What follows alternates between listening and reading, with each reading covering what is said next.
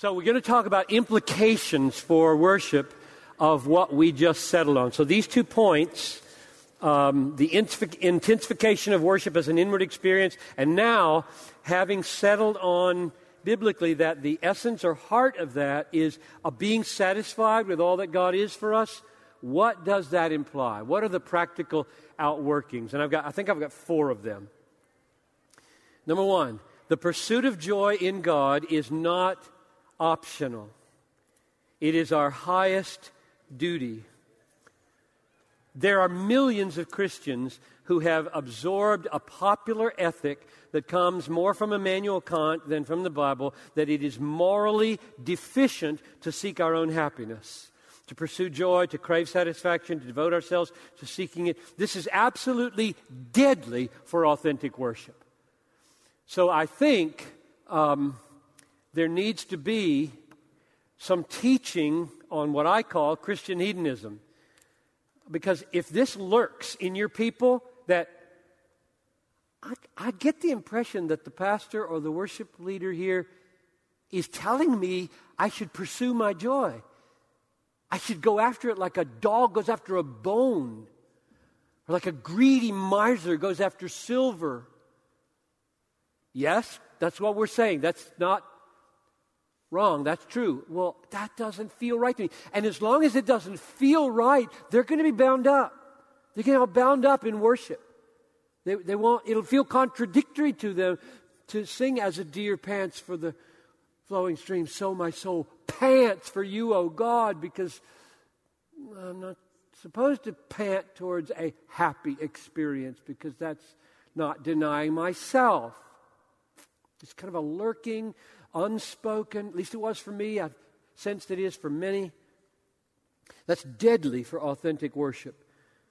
To the degree that this ethic flourishes, to that degree worship dies. For the essence of worship is satisfaction in God. To be indifferent to or even fearful of the pursuit of what is essential in worship is to resist worship. Many pastors foster this very thing by saying things like, the problem is that our people don't come on Sunday morning to give, they only come to get. If they came to give, we'd have more life in these services. That is not an accurate diagnosis. People ought to come to get.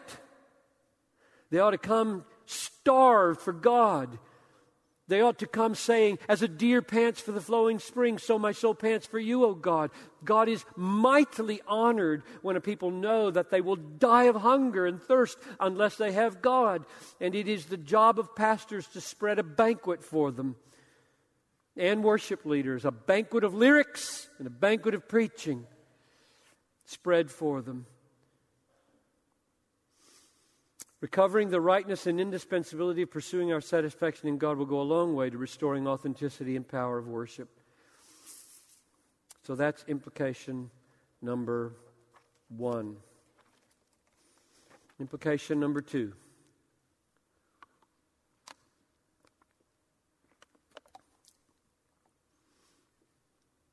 Another implication of saying that the essence of worship is satisfaction in God is that worship becomes radically God centered. Nothing makes God more supreme, more central than a people, than when a people are utterly persuaded that nothing, not money or prestige or leisure or family or job or health or sports or toys or friends, and I would add, or life itself, nothing is going to bring satisfaction to their aching hearts besides God. This conviction breeds a people who go hard after God on Sunday morning. Now, I understand. I don't want to be too hard on pastors when they say these people come to, they're not coming to give. Maybe he's just choosing his words badly. And what he really means is they're coming for artistic experiences, they're coming to meet their friends. Uh, there are things you shouldn't come to get. But if you just generically talk in terms, the problem in the church is you don't come to give, you come to get, you're really skewing the, the heart. 90% of our people do not get up on Sunday morning overflowing with readiness to pour out their praises to God. They need help. They need to be told, You are here all over the map on your spiritual hunger. Some it's dead, some it's 10%, 50, 60, and some are just ready to pour out your heart in praise to God. And we just want to honor that. And let's, let's pray as we begin and ask God, come, awaken our hearts so that we can enjoy you, know you, love you, trust you, magnify your greatness in how we treasure you. You pray like that. And then people realize, oh, he's praying about the way I'm feeling. Like I'm really tired and I don't I just want to soak here. I don't I don't feel like doing anything. He's praying about that. They are not confused about why they are there. They do not see songs and prayers and sermons as mere traditions and mere duties. They see them as means of getting to God or God getting to them for more of His fullness. Music carries us Godward, and music with truth lyrics has a way of getting God inward. So music has this God given power. David was called to play so the demons would go away from Saul. It's both glorious and dangerous. It's so glorious that it is dangerous because you can substitute it for God, it for truth. And we need worship leaders who are theologians, who think deeply about their lyrics, think deeply about what's happening here so that they don't manipulate people with the music. And yet it's such a fine line between manipulation and help. You do want to help them? I mean, who, who could deny that amazing grace, at least for me, and I, I think it wouldn't be so popular around the world, and for so many decades if it weren't true, is a tune that is so matched and has such an effect that it does something good to us. And in the new tune that we sing to it, what's, what's that one that, that, that we sing Amazing Grace to? That also has a, a, a powerful effect. And then there are tunes that get in the way. And oh, I could talk so long about how lyrics and tunes have to work together. And we will talk some more, I hope, about uh, sloppy art that is so the words just don't fit at all. Only this guy at the piano can figure out how to say those words in that cadence and meter. Nobody else can. This is not helpful. We, we need singable songs. It's okay if you're going to be a performer to sing songs that don't work for anybody but you, but if you're going to lead a hundred people, they have to be able to get it. It doesn't work. I, we, I, when, when we sing songs that nobody can figure out, does that word go with that note? Or, that, or, or do you sing two notes on that and you've done it three times and I still can't get it? That's just too hard. Okay, that's, that's parenthesis. If the focus shifts onto our giving to God, okay, now, maybe people don't talk much about this, but when I wrote this, this, this seemed to be in the air. If the focus shifts onto our giving to God as opposed to God giving to us in worship. One result I have found again and again is that subtly, it is not God that remains at the center, but the quality of our giving. Are we singing worthily to the Lord? Are instrumentalists playing with quality fitting a gift to the Lord? Is the preaching a suitable offering to the Lord? And little by little, the focus shifts off of the uttered indispensability of the Lord Himself onto the quality of our performances and we even start to define excellence and power in worship in terms of technical distinction and of our artistic acts. Um, last paragraph before I make a comment. Nothing keeps God at the center of worship like the biblical conviction that the essence of worship is deep, heartfelt satisfaction in God and the conviction that the pursuit of that satisfaction is why we are together. We have a phrase here, it's proved very useful over the years. It's called undistracting excellence. Now, the word excellence implies don't hit the wrong note on the piano. And don't sing the third verse when we're supposed to be singing the fourth. And don't miss a slide when you're clicking through with us. Stay with us. Things like that. That's excellence. Undistracting puts a governor on that. We don't believe in excellence for excellence sake. Undistracting means let's get everything out of the way that would keep people from getting to the truth and to God. If you constantly make mistakes, if, if there are constant misprints in the, in, the, in the things up there, our people can't spell. It just, we, nobody's, no, nobody gets excessively upset. It just, like last night, um, thou was T H O U G H, I think. Something like that. There was, there was one misspelled word. I'm, I'm on that. It just, I mean, I'm on it for three sentences, and I'm distracted. I'm not singing anymore. I'm thinking about the way that was spelled. And I could give lots of other examples of how little teeny, and you'd say in themselves, absolutely inconsequential things simply get in the way. So I, I want to be a stickler. I want to say, don't make any mistakes in worship. Okay, now we're, we're fallible and, and we're um, finite. So we say this. I, have said this. I remember one time, way in the early 80s, we had another worship leader, and he was harping on excellence all the time. And I felt the need then to balance by saying, on a Sunday night service, I said, I really value uh, the pursuit of, of excellence in music and excellence in the way things flow and but I also value even more excellence in forgiveness.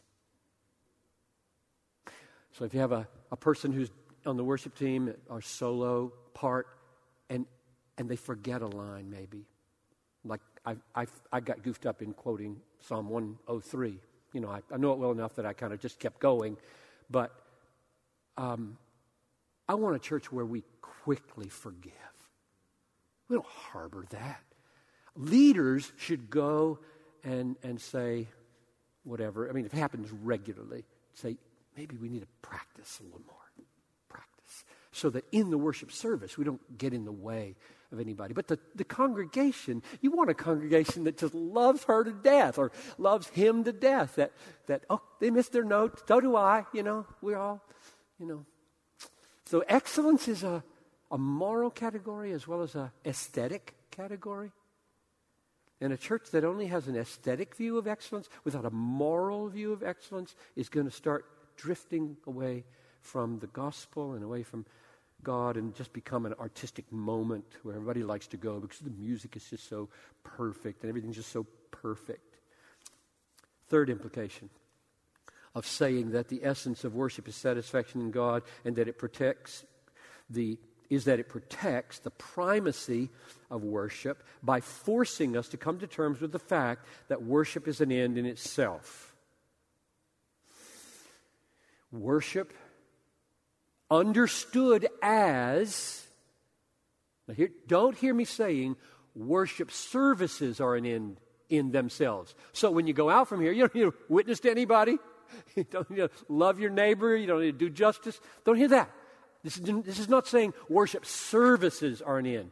I'm saying the spiritual act of the heart called worship, colon, being satisfied with all that God is for us in Jesus, that is an end in itself.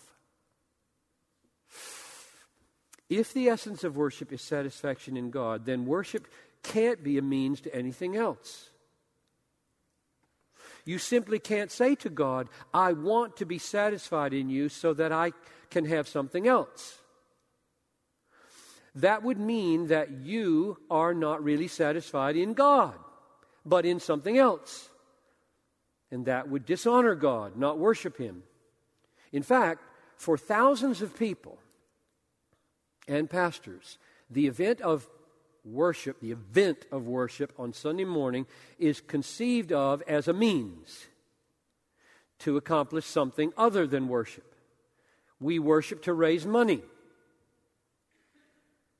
We worship to attract crowds. We worship to heal human hurts. We worship to recruit workers. We worship to improve church morale. We worship to give talented musicians an opportunity to fulfill their calling.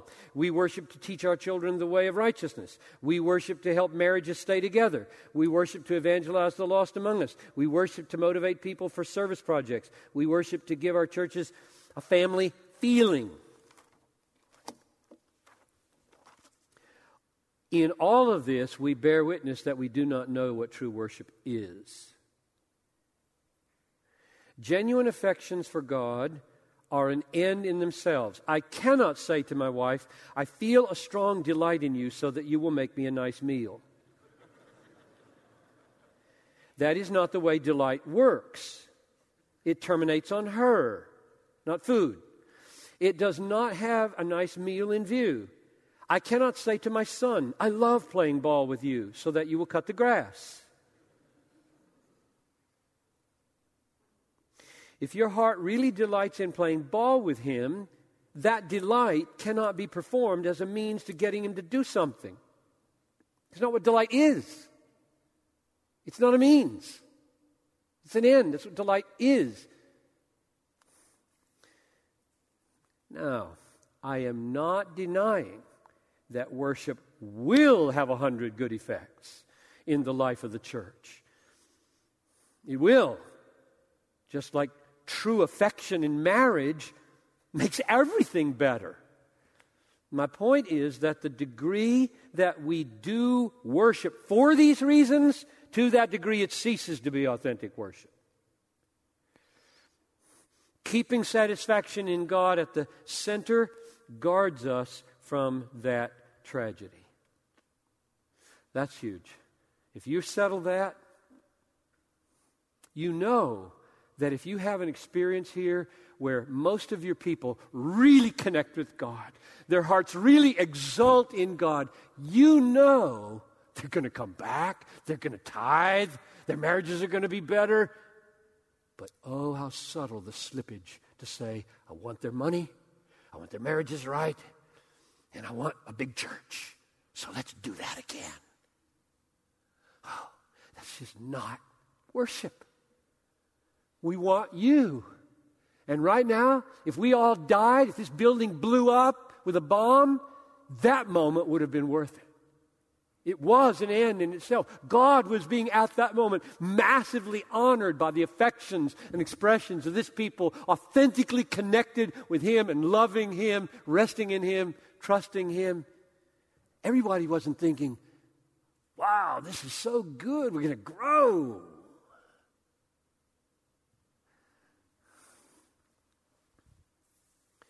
Fourth and finally, the last implication of saying that the essence of worship is being satisfied with God is that this accounts for why Paul makes all of life an expression of worship. And uh, I think instead of reading those pages, I'll just try to sum it up with my own own words. Um, the root beneath an authentic song of praise toward God's grace, say, I love and admire and depend upon your grace. And this heart is just cherishing it, treasuring it, feeling the worth of it, spilling over in this song. Okay, the root there is the same as standing at the sink. Well, let's change the image. That was last night. Going to Lino Lakes prison and ministering for an hour in a Bible study with some prisoners sharing your faith. So this is Romans 12, 1 and 2. Offer your body to God, a sacrifice pleasing to Him. Do not be conformed to this world, but be transformed by the renewing of your mind, that you may prove what is the will of God, what is good, acceptable, and perfect. In this case, Sunday afternoon, going to Lino Lakes, prison. And I'm arguing that becomes worship exactly the same way the song becomes worship. Mainly by coming from a heart that is so deeply glad in the grace of God that it spills over in love to prisoners and in praise to the Father. There's not, a, there's not like two different things in here. So the point is, the Bible becomes coherent in its treating life as worship and singing as worship because the root is the same being satisfied with all that God is for us in Jesus. And to the degree that going to the prison isn't coming from there, that becomes legalism. And to the degree that singing isn't coming from there, that becomes formalism.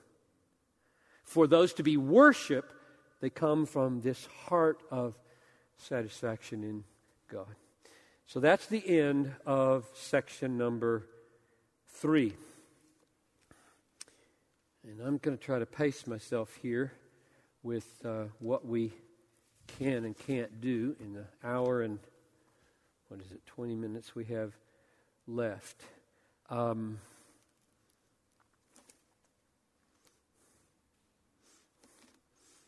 see if I can quickly move through point number four. Because I think probably other things are more practically relevant to you than more defense from the Bible that there should be such a thing as worship services. You, you, you're probably going to do worship services whether I convince you of this or not. So, um, and this is in your book. So let me just let me just hit highlights here, perhaps. I have seven theses, and the seven theses are developed. One guy asked me last night. So, have you ever argued anywhere in a book or somewhere that preaching should be part of worship? And uh, I said, it's not published anywhere, except my, my book on preaching would imply it, but I, I just I talk about it in our preaching class here, and this is a summary of, of two or three of those lectures. These seven theses, and so I'm going I'm going to go through this quickly because the argument could be expanded to fill up several hours of how you get from the Bible to 21st century worship services, but you can get the flavor of it anyway. This is risky, but it, I want to go quickly and get to something else regular corporate seasons or services of worship, the corporate act of honoring God by the pursuit of satisfaction in God through confession, supplication, thanks, and praise are normative. I'm saying they ought to exist for local churches. I'm not saying when, I'm not saying how long they should be, I'm not saying on what day they should be, what building they should be in, or all the structures. I'm saying something like getting together for confession, supplication, thanks, praise, uh, and there are at least four arguments for, for that.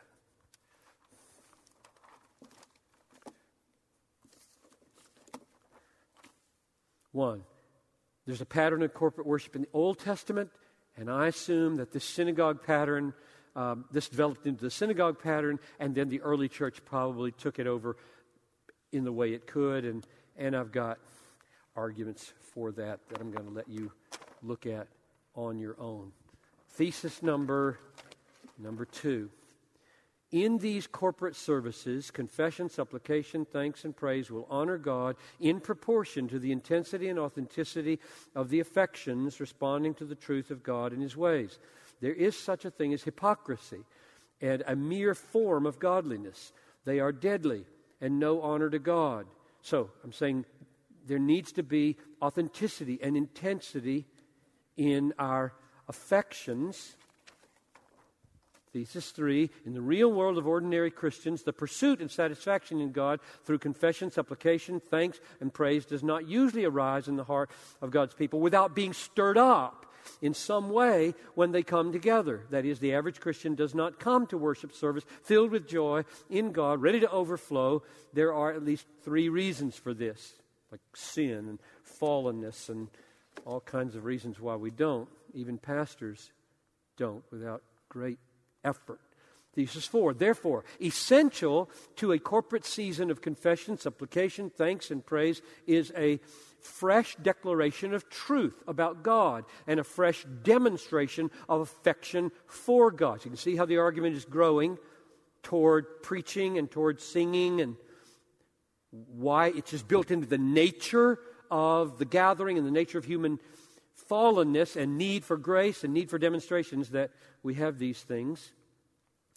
This is true not only because ordinary Christians need to be exposed to truth and awakened afresh to its value in order to respond authentically and intentionally, but also because the declaration of God's truth and the demonstration of its value with appropriate affections is worship. Preaching is worship. Lyrics, when sung this way, are worship.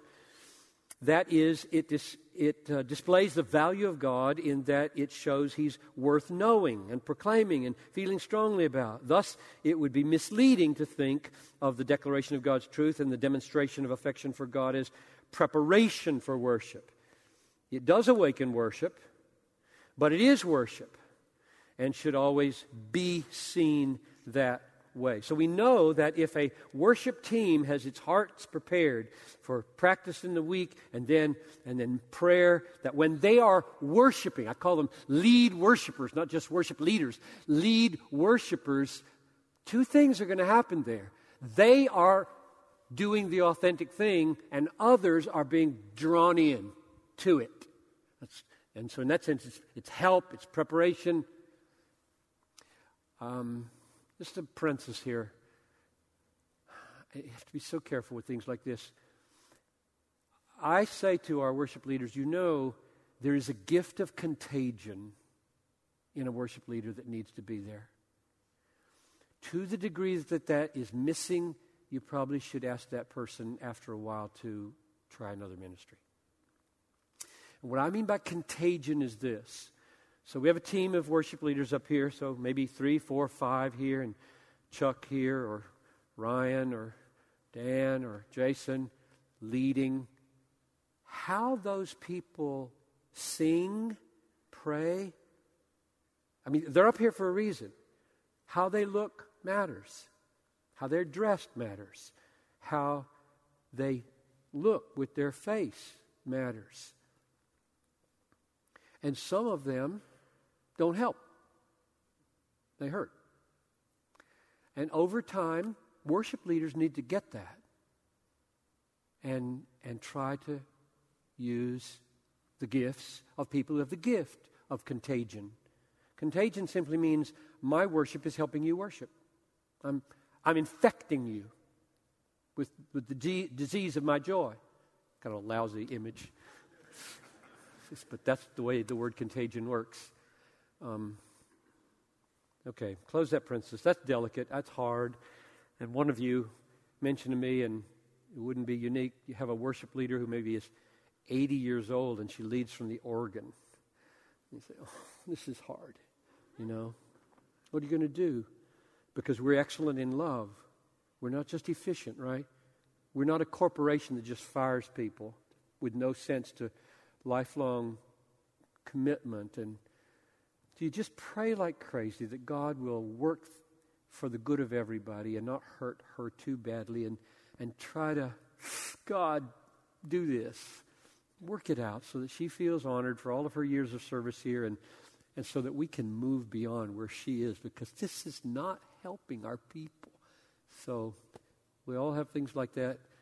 She's, she's not a very contagious helper.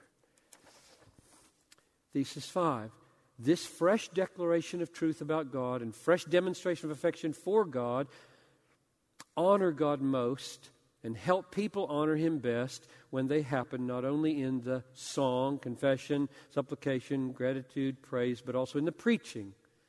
In other words, we should not conceive of the service as separated into two instruction, teaching, lecture, and inspiration, music, and testimony. The preaching should be expository exaltation and thus an act of worship. I'm skipping over a lot of text to justify that and just going to one. We just dealt with this in our preaching class the other day. This is the most important passage in the Bible about the role of preaching in worship, I think. All scripture is inspired by God and profitable for teaching, reproof, so Everything's based here so that the man of God may be adequate equipped uh, for every good work. I solemnly charge you in the presence of God, uh, oops, sorry, and Jesus Christ, who is the judge of the living and the dead, by his appearing and his kingdom, preach the word. Now, the context here is not evangelism on the street corner. This word kerusso here for preach is very often used of, of the herald of the gospel wherever in the world you get a chance to do it. The context here is very different.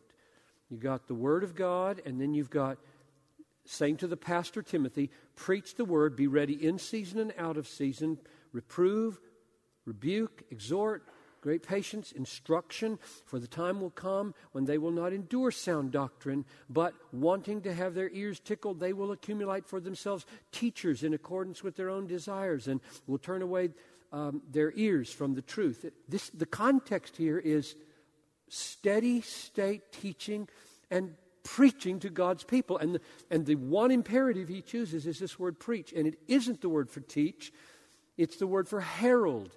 Hear ye, hear ye, hear ye. Like before there were any uh, books or uh, printing presses or email or radios or television. Uh, you know, 5,000 years ago, you walk into Athens with a message from uh, a king Hear ye, hear ye, hear ye, the king hereby declares that there will be amnesty given to all those who have rebelled against the king if they will lay down their arms and swear fealty. Thus it be declared by the royal stamp of approval.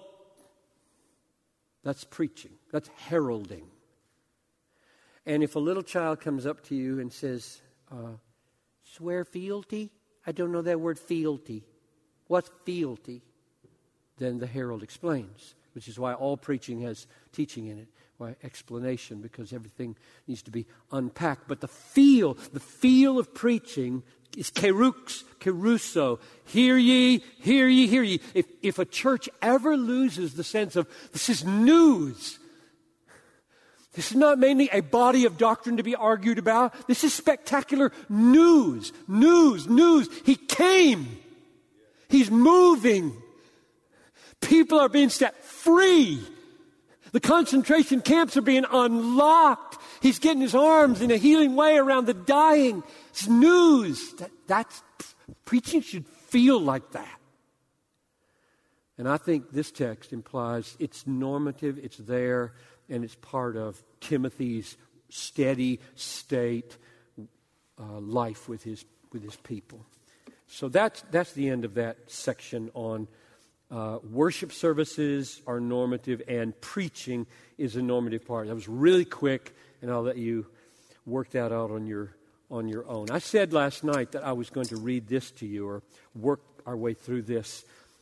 This is what I produced in. Oh, I wish I could remember the date. Would have been mid 90s, maybe. So there's some dated things in here. But here, here's the situation you have a church um, in, in great crisis because of a certain, well, there was immorality on the staff, and then, and that broke into deep seated arguments and differences about how to do leadership and how to worship, and oh, it just got worse and worse. And, and, uh, and in that context, I'm, I've been here for, what, 15 years when that's happening, or 12 or 13, and I'm not, I've never been through anything like this. Okay, I what, and uh, this is all. This is what I have. I'm surrounded by wise counselors, but this is what we have. No, no book on this particular issue and how to do this. So you go to the book and not knowing where we would wind up in terms of worship. Will, will we keep, just being really candid, architecturally, if you look at the front of this church, do you wonder what that is up there, that, that space? What, what do you think that is if you weren't here? That's a space for the biggest pipe organ in the Twin Cities. It was designed that way. These pipes were going to, some of them were going to be this round. We, we bought them. We bought them from Germany. They, we had them made. And you'll notice it isn't there. We lost 230 people over this. And people to this day, I'm still working on those relationships. I run into those people. So I didn't know would we would we go with the pipe organ or would, would we kill it, which which we did. We killed it. We lost hundred thousand dollars. Lost it. We made a decision to lose it. Those pipes are probably in a warehouse somewhere still 20 years later. I don't know. We tried for years to sell them, to get, recoup our, our money. Uh, frankly, I've forgotten what happened. This was really hard. Uh, and I didn't know what we should do, where we should go. I just had a few strong convictions. And, and I wrote this for our people to try to hold us together. So you, there's, a, there's a lot of history behind these 11 what unites us. It would, how easy it would have been to preach on the five things that we disagreed on and just hammer my opinion, right? I'm going to get these people on one page here, and my way or the highway.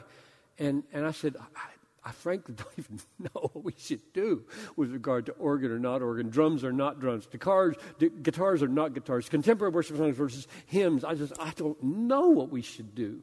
I like them both, and I don't know what proportion. Should we have two services, traditional and contemporary, which we never did, by the way? In 30 years, we've never gone that route. We just always felt keep the people together, try to make it work. Don't have the older folks in one service with their hymns and the younger folks in one service with their, with their guitars. We, we just never went that way.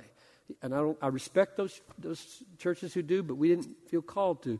But we, we just said, here's what we're agreeing on. And, and God brought us through. Um, number one, God centeredness, a high priority on the vertical focus of our Sunday morning service. The ultimate aim is to so experience God that He's glorified. Come on the lookout for God, we would say, leave on the lookout for people. Trying to, as they came into the worship service, get them toward God rather than just uh, so much horizontal.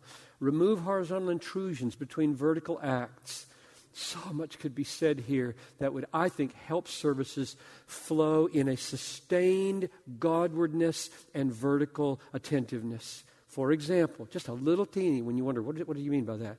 I mean, if you're singing, You are Lord, you are Lord, you are risen from the dead, kind of dates me, right? You are risen from the dead, and you are Lord, every knee shall bow. And in the worship folder is followed by a prayer of praise or a prayer supplication or a pastoral prayer that's coming right after you are Lord. You don't, you don't do this. You don't say, Shall we pray? You're already praying. Little things.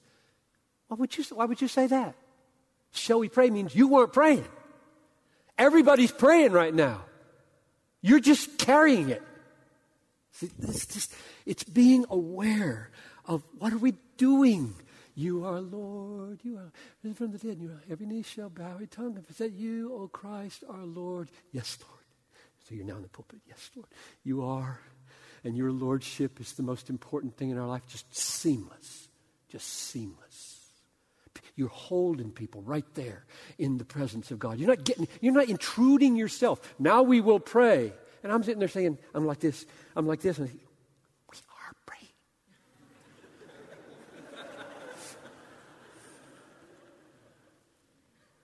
that, that it, it's a lack of thoughtfulness or maybe a lack of engagement.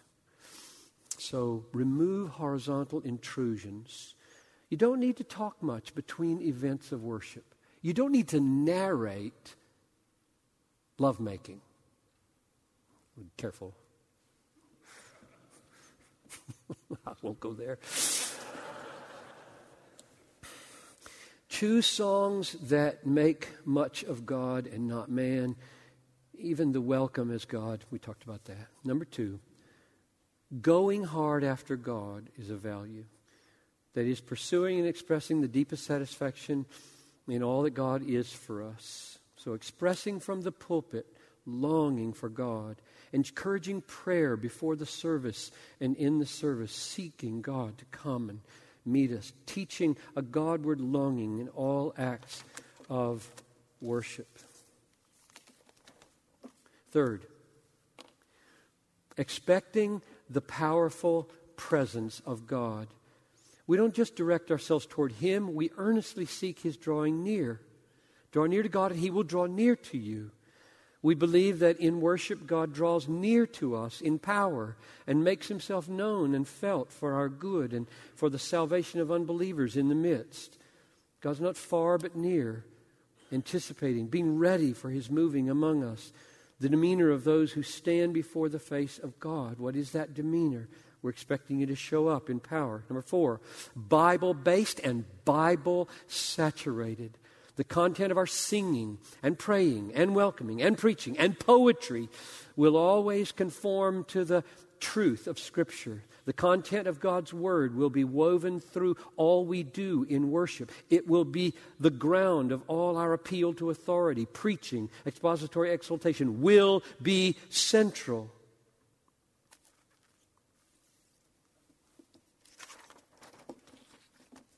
Number five, head and heart. Worship that makes that aims at kindling and carrying deep, strong, real emotions towards God, but does not manipulate people's emotions by failing to appeal to their thinking about spiritual things based on shareable evidences outside ourselves. Keeping these together, head and heart, is the difference between emotion and emotionalism, between intellectual and intellectualism.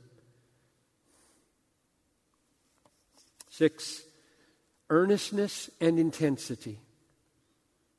Avoiding a trite, flippant, superficial, frivolous atmosphere, but instead setting an example of reverence and passion and wonder. We're very serious about being happy in God. Serious about being happy. Jokes are rarely fitting Levity makes true worship harder. There is a difference between natural life humor, like I illustrated last night, and contrived communication humor. Heaven and hell are stupendous realities and deserve a certain demeanor. People are hungry for something different from the glib, chipper, silly fare of TV. It just absolutely boggles my mind that pastors and worship leaders sometimes, more often pastors probably, feel like they need to duplicate the lightheartedness in a worship service that people get on the banter of talk radio or late night TV. And I, I just, I just don't get it. I, am I'm, I'm out of my depth or something. I just, I watch it happen whenever I go on vacation. I watch it happen in places and I like, why? Why? To, to duplicate the emotion that they have everywhere else lighthearted, flippant, superficial, frivolous. Why would you do that? What, why? It, it's just out of sync with the magnitude of what we're about here. They need something else. They get that everywhere. Why wouldn't you do something else? And I think the fear is if we don't tap into that, they're going to be bored or unhappy or think we're unfriendly or something good is not going to happen. And uh, I think people are hungry not to be bored, not to be excessively solemn. They're hungry for something they know not what. Where have they ever tasted somebody who has met the living God, who created the universe and upholds it by the word of his power? And speaks about that God in a way somewhat in tune with his majesty. Where have they ever met that? Nowhere. Either they meet it here or they don't meet it anywhere. So, earnestness and intensity. Seven, authentic communication, the utter renunciation of all sham deceit, hypocrisy, pretense, affectation. See, the danger of what I just said is that the younger guys at this church, a lot of them are here in this room, will say, oh, okay, got to imitate John and the way he does things. You know. And then it's just phony. It's just phony. Everybody feels it's phony. You got to be you, right? But you want to pray you into a, a certain kind of you. You, you grow into a new you, a fuller you, but you, it's still you. Can't imitate me or anybody else. This starts to feel really weird and unreal when you take these principles and you say, okay, gotta perform that. I have to perform intensity. Performed intensity is a contradiction in terms. Not the atmosphere of artistic or oratorical performance, but the atmosphere of a radically personal encounter with God and truth. I so ache that this church be real. And I think I'm the main key here. I'm the one who stands in front most often, most of the time, talking. And they better feel John is not much impressed with himself. He, he, he knows he's an average husband at best. He knows he's made mistakes as a dad. He knows he's a, a, a pastor who has to apologize lots for the toes he steps on. And he's, he's not trying to, he's just, he's real. That's, and uh, you can't perform real. you either you are or you aren't. And so leaders from the front set the tone for the church. Are we going to be a real people who let it all hang out and, and care and love and forgive? Or are we going to constantly be putting on a, a show?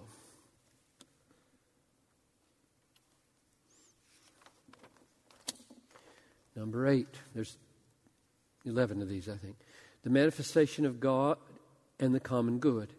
We expect and hope and pray that our focus on manifesting God is good for people, and that therefore a spirit of love for each other is not incompatible with, but necessary to, authentic worship.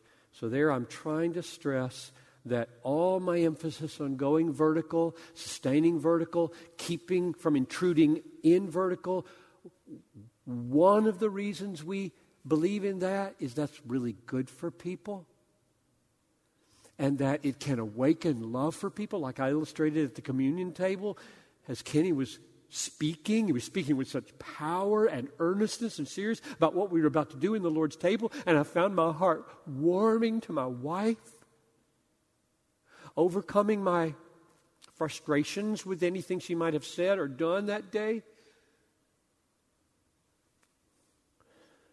We don't, we don't want to produce a cold people. If we're producing a cold people because of our vertical, then we're just not doing it right. Something's really fishy. Something's gone wrong. Number nine, undistracting excellence. There it is, the phrase I was talking to you about.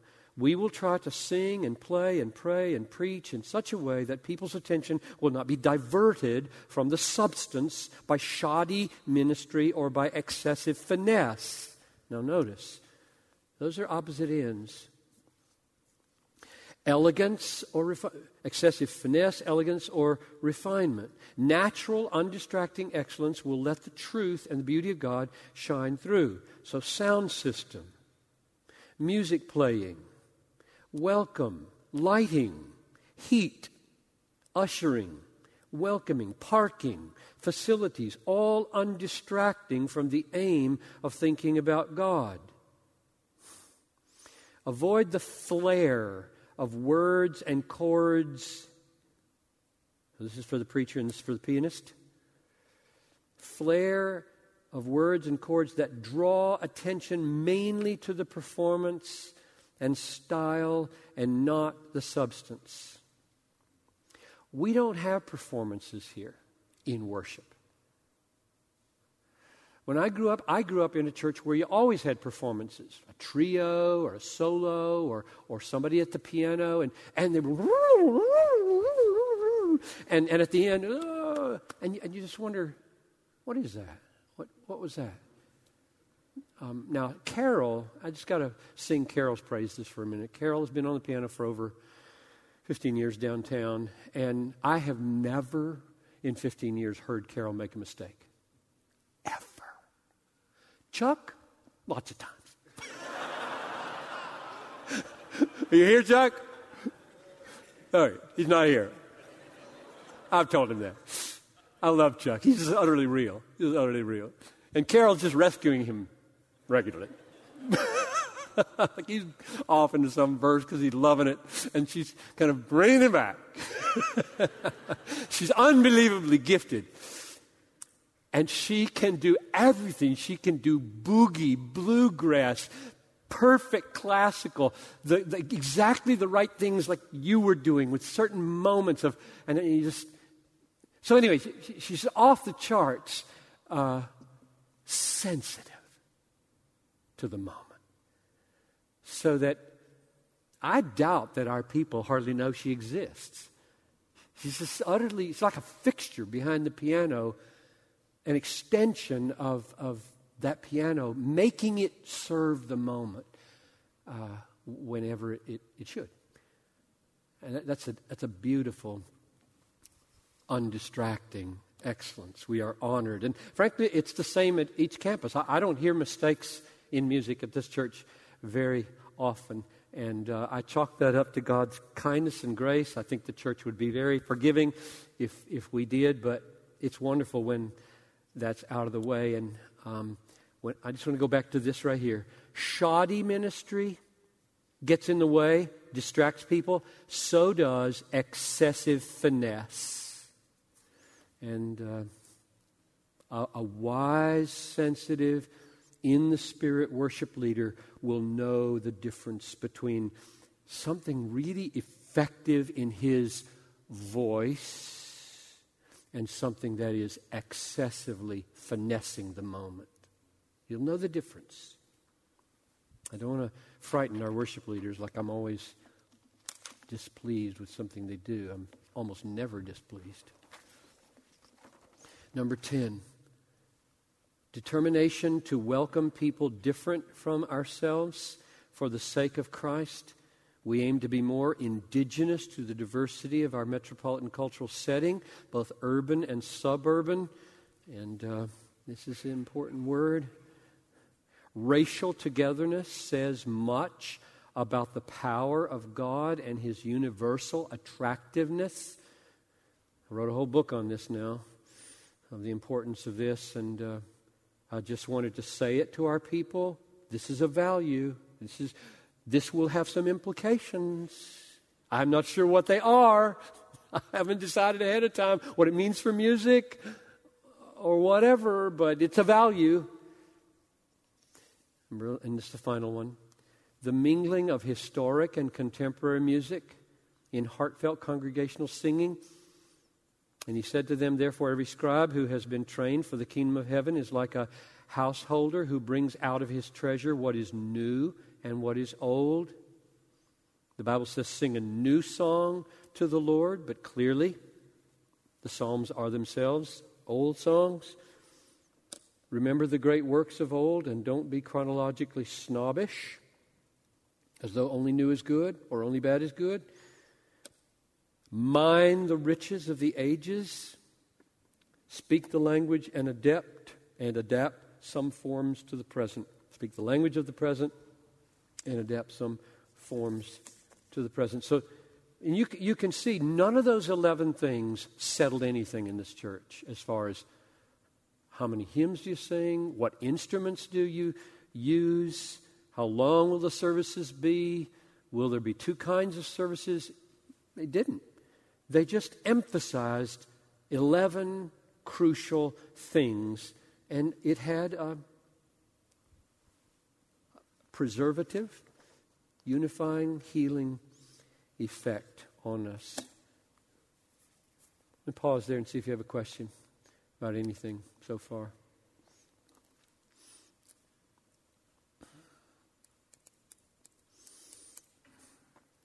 Okay. We have 45 minutes. I'm not going to go all the way through this um, capturing our ethos, but I am going to dip into it. Um, number five. wait a minute. Where's capturing it? An effort. Number seven. I want to jump to number seven. An effort to capture our worship and music ethos. So here's the situation. I thought this would be practically helpful. It's mid 90s. We've been in a mode of tears and self analysis and repentance and self searching and redefinition for two or three years. And it's time to hire a worship leader, call a worship leader who would take us. We're about a thousand people in worship. And This is a letter that I wrote to a candidate. And I'm not going to read the whole thing, but a couple of parts of it. And the effort was uh, to capture for a candidate who we were, to see if he fit. Um, and I was reading at the time uh, Ernest Best, I have it here, Harold Best, I'm sorry, Harold Best's Music Through the Eyes of Faith. A very weighty book, I think, and good, very helpful. Music Through the Eyes of Faith. So I mentioned that I was reading that, and then I quoted him on this issue of how do you, how do, you do this? Bach to rock, remember? Okay?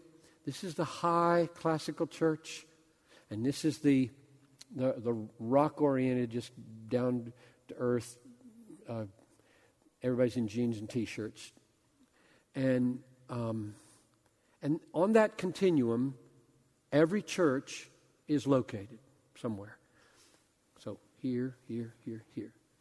And not just located, but if they are wise, or we want it anyway, to have a bandwidth of variety.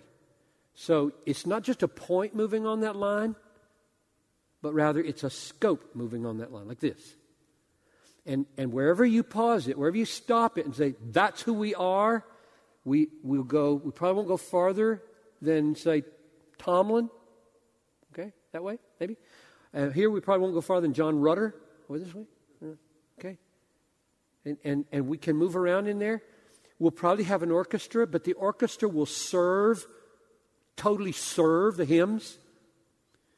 Um, we'll try to be delicate in the way we handle percussion. It won't always be loud and driving, but, but appropriate. And who defines that, you know? So that's the way we, we, we were thinking. How do you do this? How, how, do you, how do you get an identity and then say to the people, that's who we are, and then people leave? And then they come. And now, there are not many wars at Bethlehem anymore. Not everybody's happy with the way every campus does it, but we're pretty settled. But my, oh my, to get where we are in those years was very difficult. So here's the quote that I found helpful from Harold Best.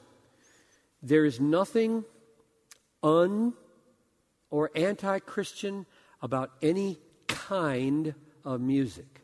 He does, he's not saying lyrics, he means music. By the same token, there is no such thing as Christian music. That's controversial statements. That's what he says. Indiscriminate musical choice for the sake of attracting everybody means that there is no real centeredness.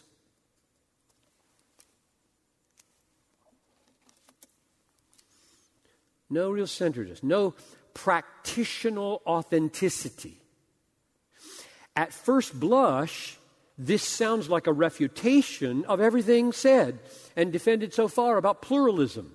So he's made a big case for pluralism. That is, if there's no distinctively Christian sound, cadence, rhythm, then it's all usable.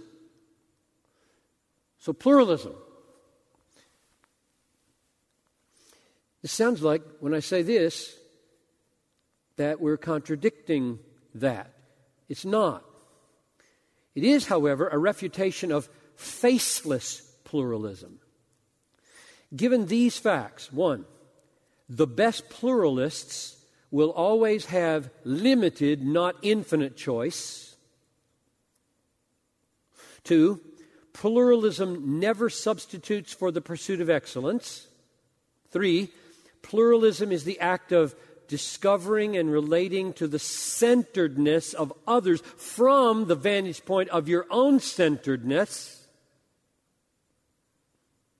as opposed to a faceless pluralism that has no center, it's just jumping everywhere indiscriminately.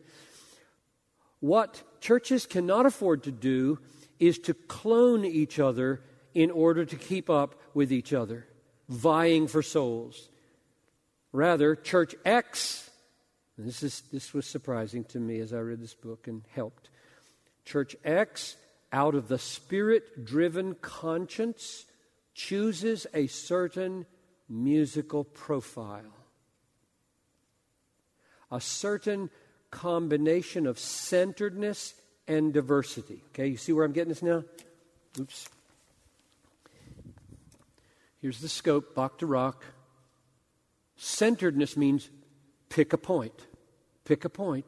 You, you, can't, you just can't be all this.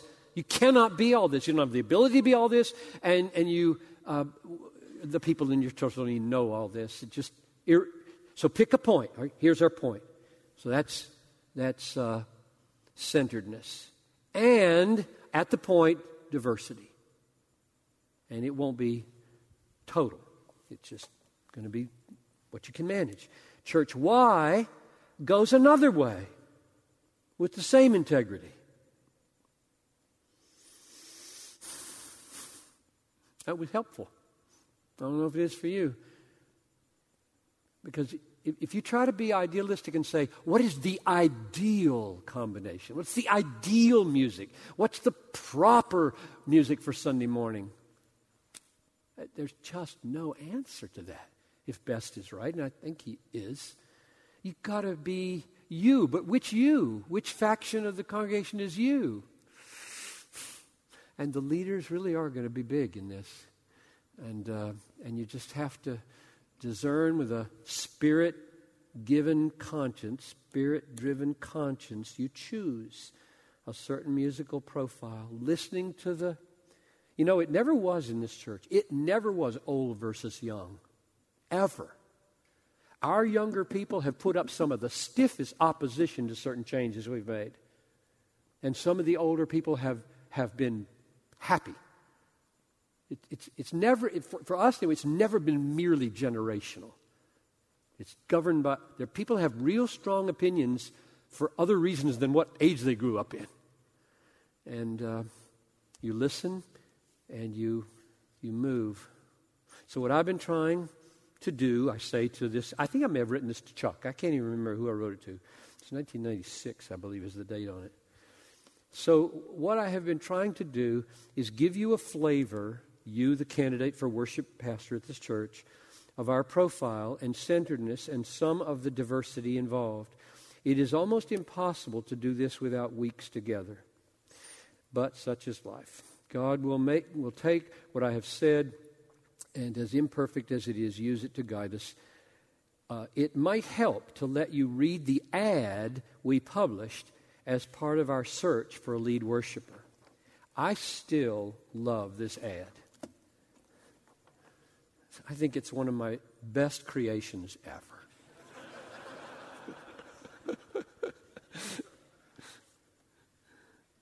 we put this in Christianity Today, okay? I just think it, it gets who we are so well. Still does. Associate pastor for worship and music, Bethlehem Baptist Church, Minneapolis, Minnesota. The mission of our 1,000 folks is to spread a passion for the supremacy of God in all things for the joy of all peoples. This was, you see that on the wall up there? Those last three words? Through Jesus Christ. That was added about two, three years after this. This is a defective statement. That's more full. But that's where we were. Um, joy of all peoples. We are Calvinistic in theology, Baptistic in polity, and charismatic in affections. And my thought there is scare everybody away. Except that really rare person that we want. Calvinism, yuck. Baptist, uh charismatic? Yikes. so it's just, just don't, don't want a lot of applicants. And charismatic in our affections and driven by the truth that God is most glorified in us when we are most satisfied in Him. Christian hedonism, worst of all, maybe. We are committed to old and new, fine and folk, depth and simplicity, head and heart, design and spontaneity, awe and intimacy. With unremitting God centeredness, intensity, and authenticity. We aim to be Bible saturated, spirit filled, soul winning, culture confronting, age and ethnic diversity matter. That's a period right there. Age, old and young, and ethnic diversity matter. Worship leadership means worshiping contagiously in front of others, period. Elder qualifications of 1 Timothy 3 1 to 7 expected. Right to Tim Tomlinson, chair of the search committee. And the upshot of that was Chuck Steddom. And God was good to us. God was good to us. He was teaching music at Prairie Bible College. He was the academic dean, I think, at the time. And so clearly into, you know, the the more academic, reflective. He's got a PhD since then. He's into ethnomusicology. He goes to Burma. I mean, this is the kind of guy you want, right? Goes to Burma and teaches worship. I mean, or Myanmar, and uh, cares about cross-cultural ethnic things. He's heavily into the city. Just God was good to us, and uh, you should try to do this for your church, right? Just write an ad for the kind of church you are and the kind of and the kind of people you want. Pause for question about anything I've said so far.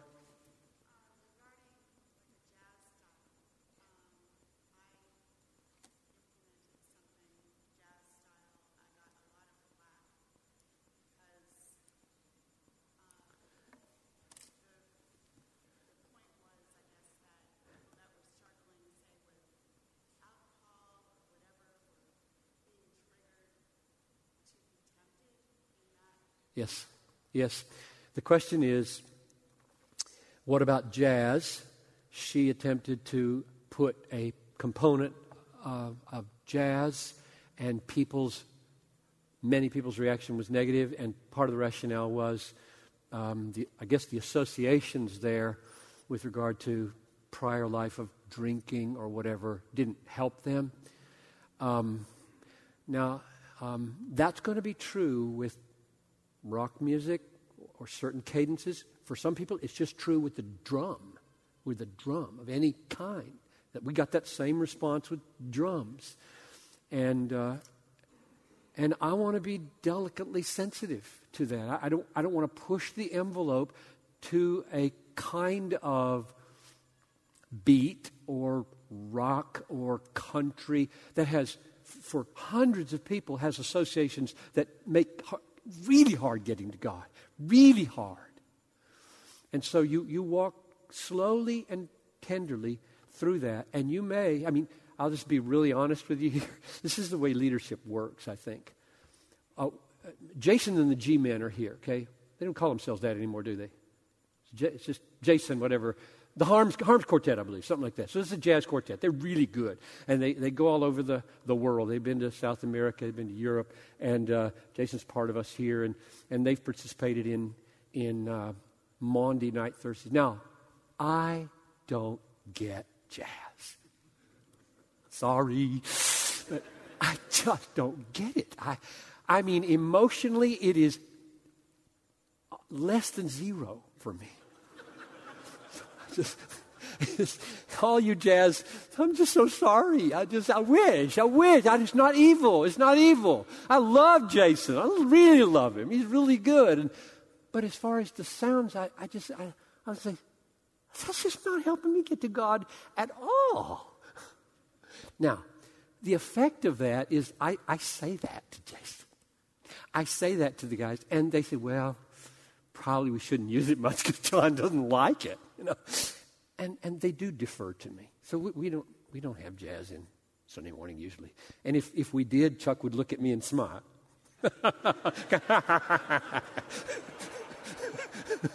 and I would smile back, and we'd have a little conversation afterwards, and, and he'd probably do it again.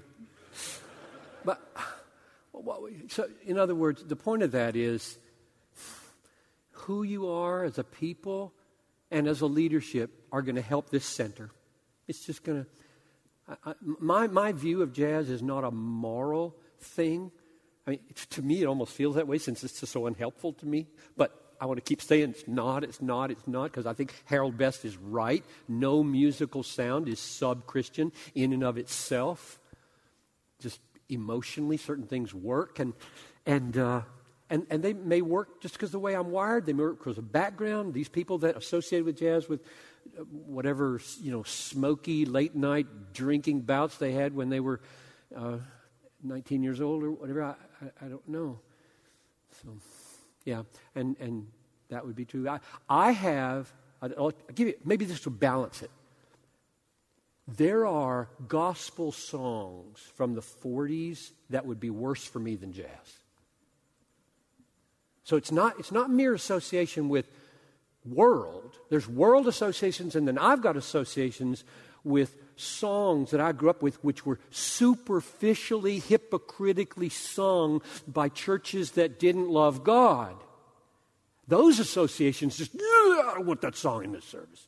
I don't like that song. It's, it's, it's superficial, it's, it's lighthearted, it's, it's what they sang.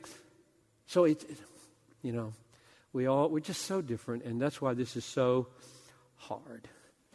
Another question before I move on? Yeah.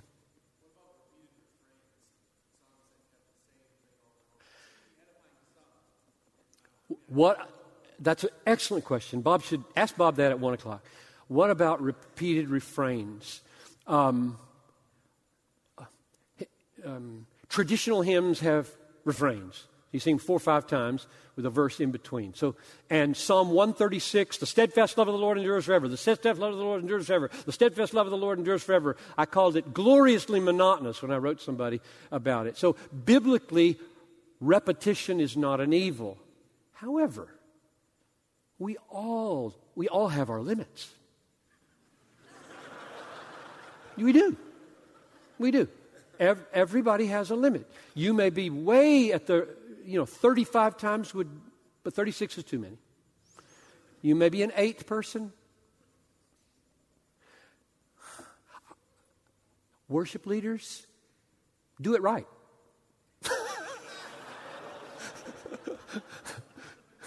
Just he just said that was very helpful. um, I, I, I've never stood in front watching a people as you sing. Um, hmm, can't think of one uh, that goes on and on. But if I were a leader, I think I would just try to discern are they with us still? or are they dropping out? Are, are hundreds of people dropping out? Their hands are down, they're getting weary, they're looking at their shoes, and you know, there's about 100 people who are really excited about this repetition. And, and you, you get the feel there's times when I wish one more time one more time. Give us that verse. Repeat that verse. Repeat it a cappella because right now that just sank in and we need to have the instruments drop out and a, a, third repetition of that verse. And it wouldn't feel like a repetition because the instruments are gone. It would feel like a final we. We are saying this now. We are really saying this. We did that. We did that with Bob a little while ago. So, um, yeah. Um, there needs to be a team who give feedback to the worship leaders, a, a, gracious team, and, and just help. If, if he seems to be a little out of touch with where everybody else is, you say that. I, I think probably the third or fourth of time of that went, went beyond where we were, and that maybe help him. Okay, we have 20 minutes or so left, and I would like, I think, just to do this fight, fine and folk piece with you. Um, this is another way of um, helping a church find its center of how to do it, how to do worship. Chuck helped me with this. He, we've, uh, he's heard me do this before. He's not here now, and he cautioned me this, the second time I think he heard this that uh, it's more complicated than this ethnomusicologically or whatever. Ethnomusically. It, in other words, when you stir in the ethnic piece to this, gets more complicated. So understand this for just what it is. It, it is bigger. I mean, there are bigger issues. There are more complicated issues. Just if this is this can be, if the slice that I'm dealing with, a folk and vine, can be a little bit helpful, that you get your feet on the ground with regard to those two, then you'll be in, I think, a better position to say, okay, now how does that lay on top of black music? How does it lay on top of Myanmar, Shanghai? Because I'm, I'm clearly operating out of an American cultural identity when I write this. But it, it I think, oh, there you are. You are here, Chuck. And uh, so Chuck helped me with that complicatedness. But I still think it's helpful to, uh, to just get this and then step out. The New Testament is very open ended. Um, I think we've made that point. We don't need to say that again. Culture falls on a continuum of folk and fine. One way to describe the differences in how people approach worship is to speak in terms of fine culture and folk culture. By culture, I mean a pattern of life including uh, thought and emotion and speech and activity.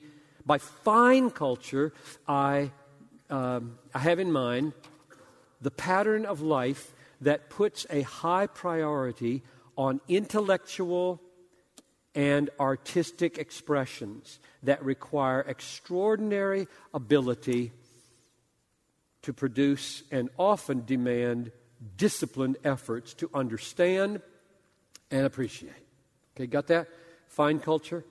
Folk culture, I have in mind the pattern of life that puts a high priority on expressions of the heart and mind that please and help average people without demanding unusual efforts. It can be very popular.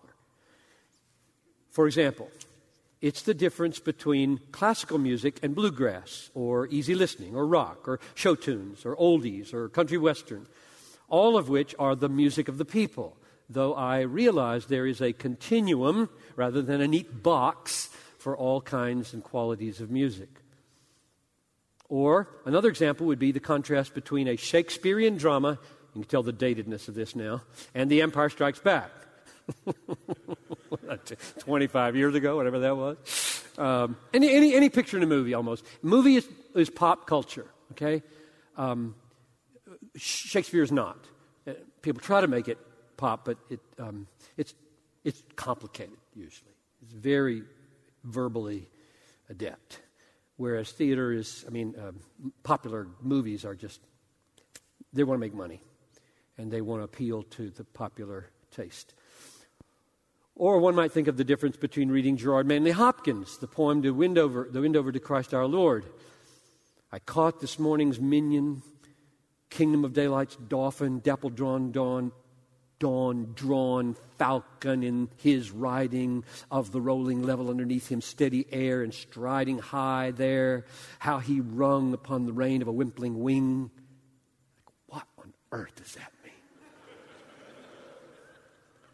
That's one of the greatest poems, you know, you always read that in, in literature classes. But you have to have a you have to have a thesaurus and a dictionary and a commentary to get it. I don't know what five of those words mean. But I was a lit major, so I know it exists.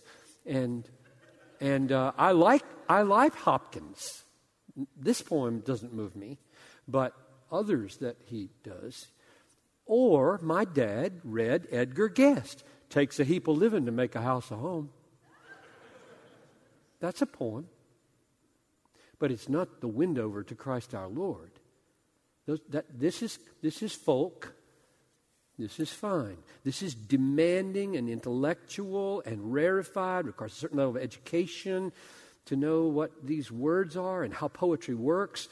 This, your average run of the mill ordinary person reading Edgar A. Guest, it takes a heap of living to make a house a home, going to get that just like that. Feel it and love it. Unless, they, unless they're trying to be elitist and, and only want what's, you know, educated.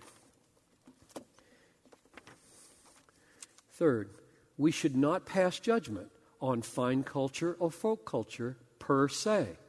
So I'm not, I want, I want to stress that fine and folk, in and of themselves, are not moral categories like bad and good. They're not.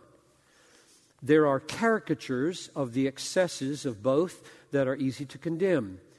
That's not our purpose. It's, our, it's more profitable to consider the strengths and weaknesses built into both of them so as to avoid the weaknesses and affirm the strengths in both. Fine culture and folk culture have intrinsic vulnerabilities to sin and unique potentialities for God glorifying goodness.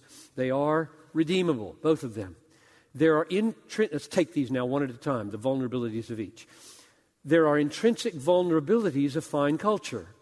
So this, if you if you're a church that's leaning towards fine, and you believe where people ought to move is from the hoi polloi uh, popular radio stuff over towards higher appreciations for the more refined, then here are some of the vulnerabilities. Intrinsic vulnerabilities of high culture include elitism and snobbishness. In demanding high levels of intellect and skill, it easily inflates the ego to those who succeed in it and tempts them to look with contempt on folk culture with its simpler achievements. It easily isolates technical expertise from the larger issues of life and attempt to uh, give intrinsic value instead of defining its value in relation to other, more important spiritual and personal realities. It is inevitably less accessible to average people and therefore tends towards performance rather than participation. And this performance orientation carries again the tendency toward an atmosphere of aloofness and distant. It's sad that those caricatures are, are true. So those are my those are my warnings with regard to fine. Now here's some vulnerabilities of folk culture. Intrinsic vulnerabilities of folk culture include laziness and carelessness. There is an intrinsic drift toward increasing indifference to simple disciplines that define excellence at the most rudimentary level. For example, using bad grammar in worship songs like "You reigneth." That's a real, that's a real phrase. You reigneth instead of thou reigneth or reignest. Or having you and thou in the same line. Thou, O Lord, art a shield about me. You're my glory. Where'd that come from? Why did they do that? Thou to you. Why, why shift from the 16th to the 20th century in the middle of the verse? Laziness. It's what they felt like saying in the bedroom as they were making the song up. Now, if I'm wrong about that, you come up and tell me. Uh, you know who wrote that, you know exactly why they did it, and there's some deep reason. I don't think there's a deep reason.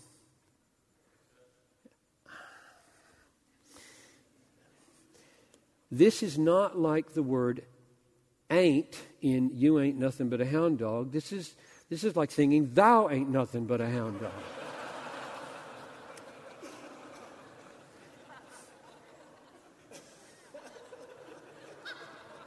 ain't belongs with hound dog. Thou doesn't. And there are worship songs that just, it's like singing, Thou ain't nothing but a hound dog. Folk culture, with its intrinsic anti intellectualism, tends to short circuit the mind and move the emotions with shortcuts. Thus, folk culture is not generally a preservative force for great biblical doctrine. On the balance between discipline and spontaneity, folk culture tends to err on spontaneity. I think our less helpful contemporary worship songs, and this might be true of old ones as well, are people who are strumming with their guitar in their bedroom or on their porch, making notes and trying to come up with a song, and something comes to their mind and uh, it, it kind of works, and they go with it. And another hour's effort would have gotten a better word and a better wording that fits the cadence. It would have been a more precise rhyme, or there would have been a rhyme, or no rhyme, or what, it, you, you, you sing it and you say, I don't think it took too long to write that. You just, it doesn't seem to be a lot of effort that went into that song to choose a more effective word there or to, to why would we have two words there when one is perfect and fits the cadence? Why would you put two there when it, you cram, you're cramming them in when in fact leaving out the and or the but would just flow perfectly with the cadence? Why? And I, I don't have any answers except laziness or lack of ear, maybe lack of poetic ear. So I, I am at this point saying the vulnerabilities of pop culture uh, or of folk culture are um, unnecessary laziness. People are, it's not going to be less attractive to the populace if it works better. So work harder at your poetry. There are positive potentials for fine culture and folk. The positive potentials for fine culture include the preservation of what we might call the life of the mind. Preservation of the life of the mind. Fine culture is more likely than folk culture to inject into the stream of society the commitment to think hard and think clearly. It's more likely than folk culture to keep the intellect from atrophying. It is especially crucial that Christians not surrender the life of the mind to the secular world. First, because it belongs to God and He has commanded us to love Him with our minds. And second, because we will lose succeeding generations if we do not intellectually. If we do not have intellectually credible expressions of faith to pass on to them. Further, the culture, the fine culture, has the potential of preserving uh, the very concepts of truth and excellence and beauty as objective ideals rooted in God as our absolute. Folk culture tends always to exalt what works. It is intrinsically pragmatic and colloquial and does not measure its achievements in terms of objective, absolute ideals, but generally in terms of wide appeal and practical effect. Fine culture tends to march to the beat of a drummer other than mass appeal or practical effect. At its best, it strives to create images of excellence and beauty and truth that echo more faithfully the ultimate excellence of God.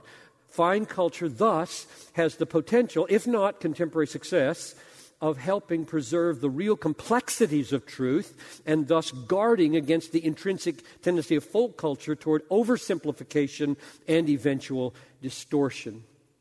Fine culture has the potential of touching some emotions that folk, folk culture will not touch.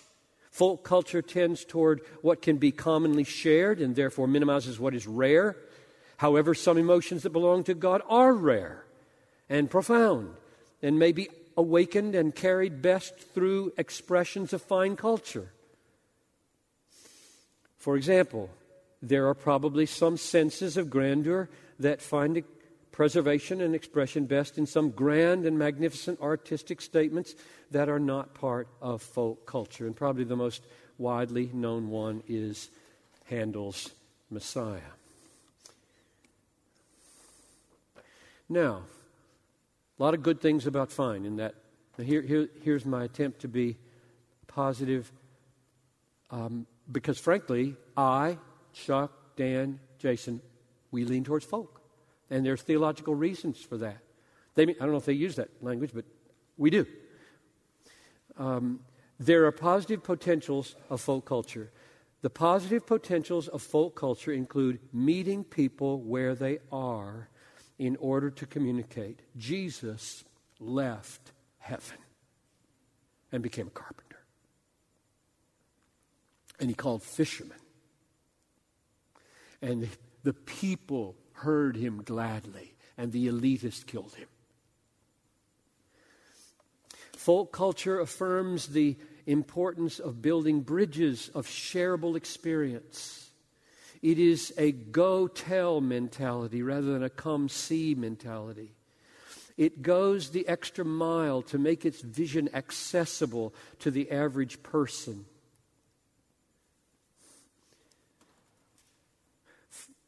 It takes a heap of living to make a house a home is more likely to find its way into worship at Bethlehem than the Windhover to Christ our Lord.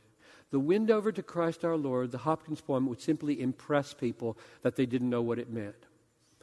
Whereas the other, if it were adapted appropriately in a sermon or whatever, would be understood broadly, and we want We want to get our arms around people. Folk culture keeps the truth clear that elite groups of intellectuals and artists that look with contempt upon common man and his needs and tastes are not admirable persons, no matter how accomplished their talents. Folk culture has the potential of reminding us that God must have loved the common people because he made so many of them. I think Abraham Lincoln said that. Folk culture is by nature incarnational. It clothes its claims with skin of ordinary people and affirms implicitly the value of getting um, through.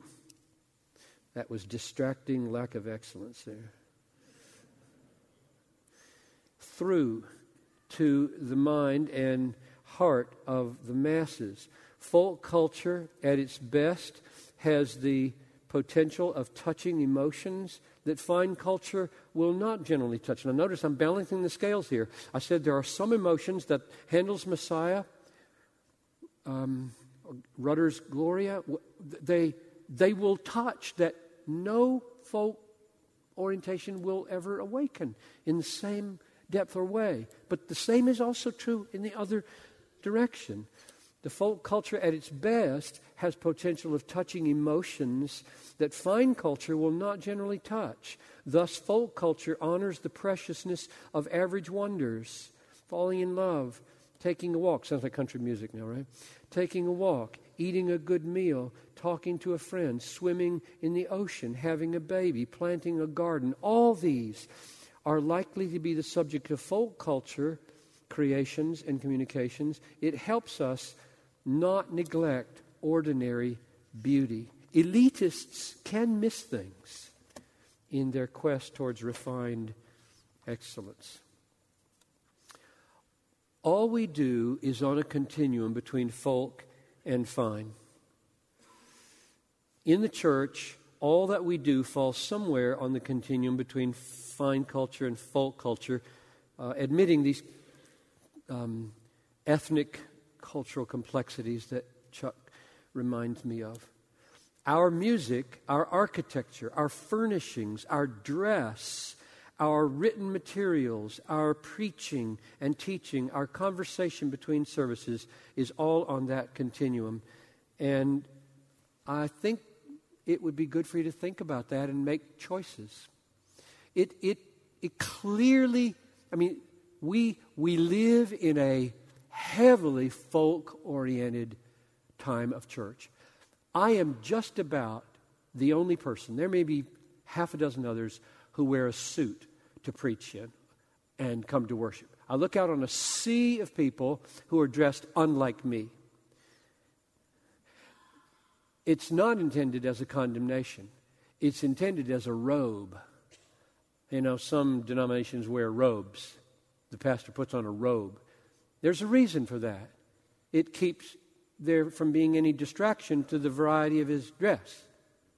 He's always the solemn, serious, black robed proclaimer of the Word of God. And nobody thinks anymore, after you're there a few Sundays, he always wears that robe. John Piper has worn the same suit for eight years. I've had three suits in 30 years. I've worn them every Sunday. I wore for 10 years the suit I got married in. I wore a vest and a silver cross around my neck for 10 years. Got rid of the cross eventually. People didn't understand what that was about. Um, took off the vest, and now the only thing I change is my shirt and tie. And I wonder if people think about that. Oh, he's got a different tie on tonight. I, I, I, I'm saying something about this pulpit. This is not the pulpit, but this pulpit, this moment, this, this, the meaning of this I'm saying something about it. Now, if you choose to wear a t shirt and jeans with tears in them to preach in, you're saying something. It's not necessarily false. What you're saying is Jesus came to the real world. That's the way people here in Portland, Seattle, Gaithersburg dress. And I will not try to be above them. Piper does, he tries to be above them that you, you, you might feel that way. I'm just going to totally go with the flow of folk culture because Jesus did. Okay? And I, I don't get on a crusade to get everybody to, you know, dress differently. I, I do feel like there are pitfalls to that. There are kinds of things that you'd like to happen in worship, kinds of affections you want that beach garb doesn't help make happen. It doesn't help. It, it, it, it, it kind of communicates a certain relaxed, casual, and, and if God showed up, we wouldn't be relaxed and casual. In other words, there's, relaxed and casual is a true thing about God. He's our Father. He loves us as we are. You don't have to put on any airs with God. And, and I think the whole movement is saying that. Fooey on that old put on your best stuff at Easter time and put on your hat and dress up on Sunday. Fooey on that stuff. Be real. I think that's what it's all about. And it, it says something that may not be true, like you're not real if you feel like Sunday morning is more like a wedding than the beach. Hardly anybody in the 20 somethings and 30 somethings kicks against dressing up a little bit for a wedding. Almost everybody dresses up a little bit for a wedding. Why? Well, it's just done, you know. So if it were just done, so there are pitfalls, and uh, it's not a, not a hill I'm going to die on. Um, I've I, I've tried and failed at various uh, levels of control in that regard, and uh, I just I, I, think the bigger picture will will help, and uh, the tide will turn, and suddenly Mark Driscoll will be wearing a tie every Sunday, and who, who knows? He might even put on Dockers, you know. Take off his boots. And then uh, things would change. It's going to happen.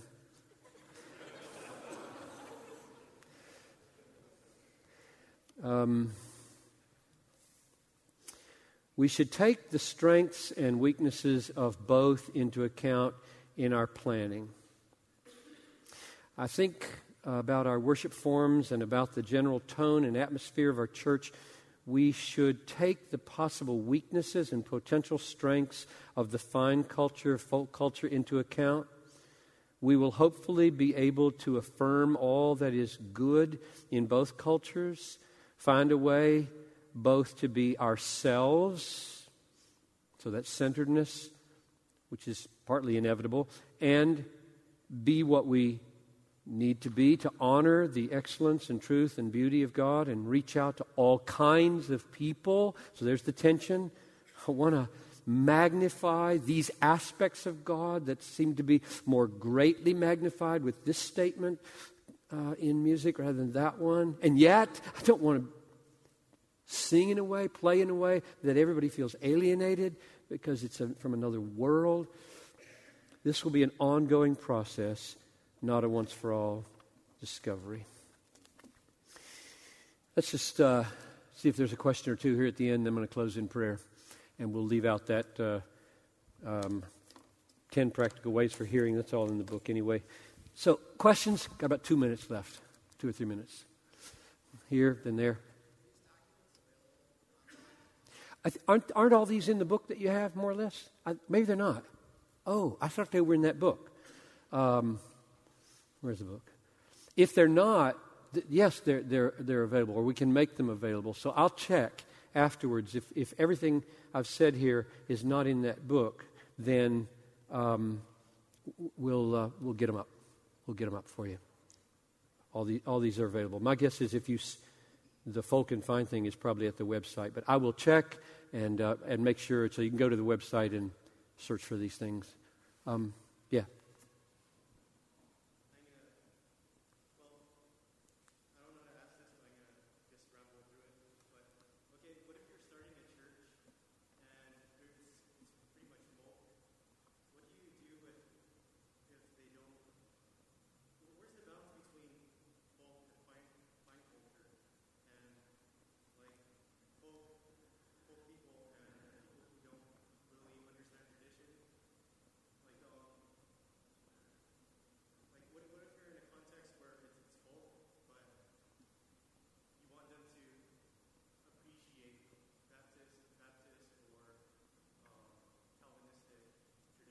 yeah.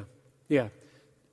I, I just have so much admiration for anybody who attempts to start a church from scratch and then grow it with these kinds of things in mind. I've never done it, and therefore I'm probably not the best person to give you counsel.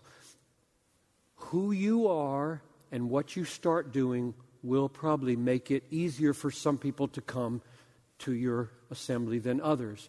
Okay, now that's the group you've got to work with. They may, they're on that spectrum somewhere, and you see they're way off the end of folk and have zero appreciation for the life of the mind. And you've got to stay with them. You know, you can't leave them. You're going to stay with them. And you'd like them to be able to read a, a good book by the Puritans or just read a book. I mean, they made them totally non readers. Totally non readers.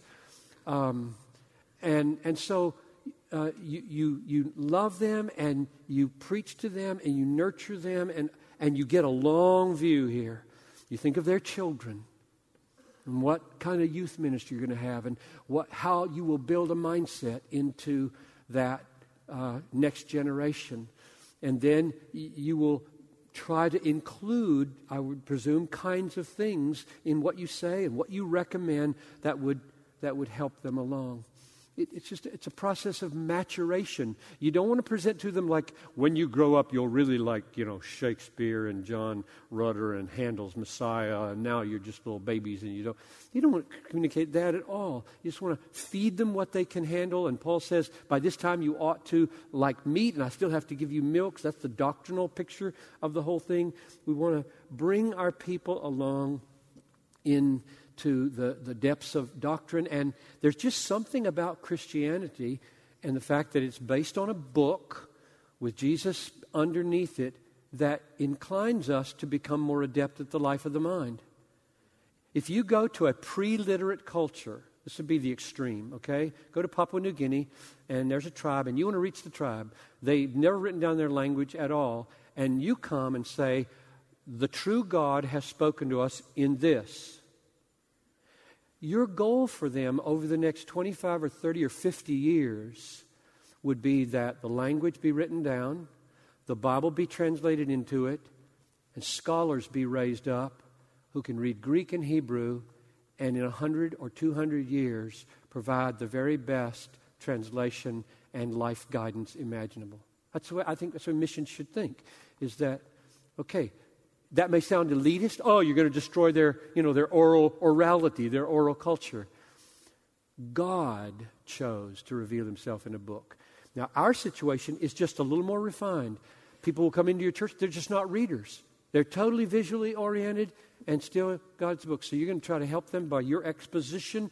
Love the Bible. When they start loving the Bible, they're going to want to read it better. To read it better, they're going to read a book about it. And, and, and, and you're off to transformation. Um, I need to stop because the time is up. Did you want to say something, Josh, or just? oh, I'm sorry. Clarifying.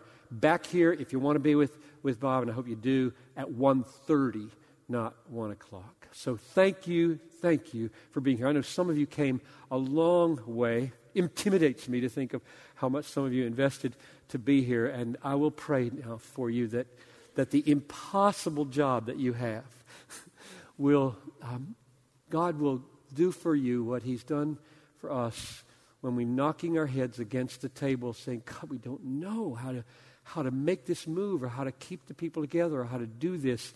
And He, he comes through. He just comes through. So, Father, thank you for the friends who have been together now for this time. And I pray for all their churches, all their relationships in those churches. I pray for their hearts and their hungers, that you'd awaken them and that you'd make them deeply worshipful people. And then bring their churches along and, and unify the churches around a vision for what corporate worship can be. Glorify your name and strengthen and deepen, refine your church, I pray. In Jesus' name.